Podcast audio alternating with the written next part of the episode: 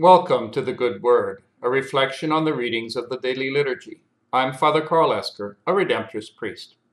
What a strange Easter week. Spring is here, the trees and flowers are in bloom, and we cannot appreciate them. We sit huddled in our homes or apartments with our doors closed, afraid of a virus that is sickening hundreds of thousands and killing tens of thousands. We cannot go to work, we cannot go to school, and the bills are piling up. We can't even go to church. The joy of Easter seems so far away. We may even want to doubt that the risen Jesus is with us and question how God could allow such suffering in our country and in the world. This Sunday's gospel paints a similar picture. The disciples are locked away in the upper room, afraid to go out. So Jesus comes to them.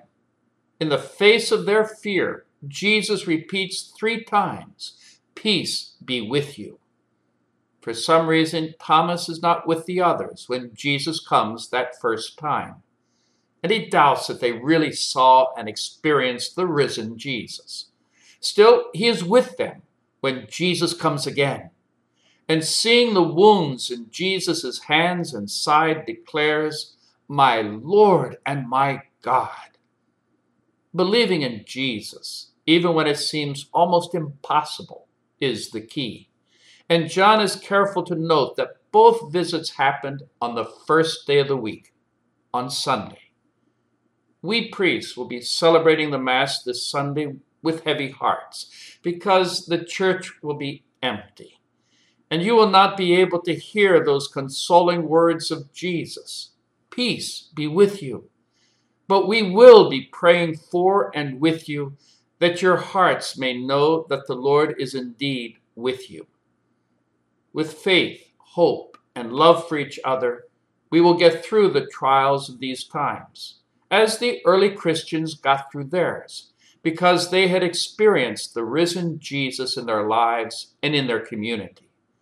As Peter reminds his community in today's second reading, "In this you rejoice, although now for a little while you may have to suffer through various trials, so that the genuineness of your faith, more precious than gold that is perishable, even though tested by fire, may prove to be for the praise, glory, and honor at the revelation of Jesus Christ."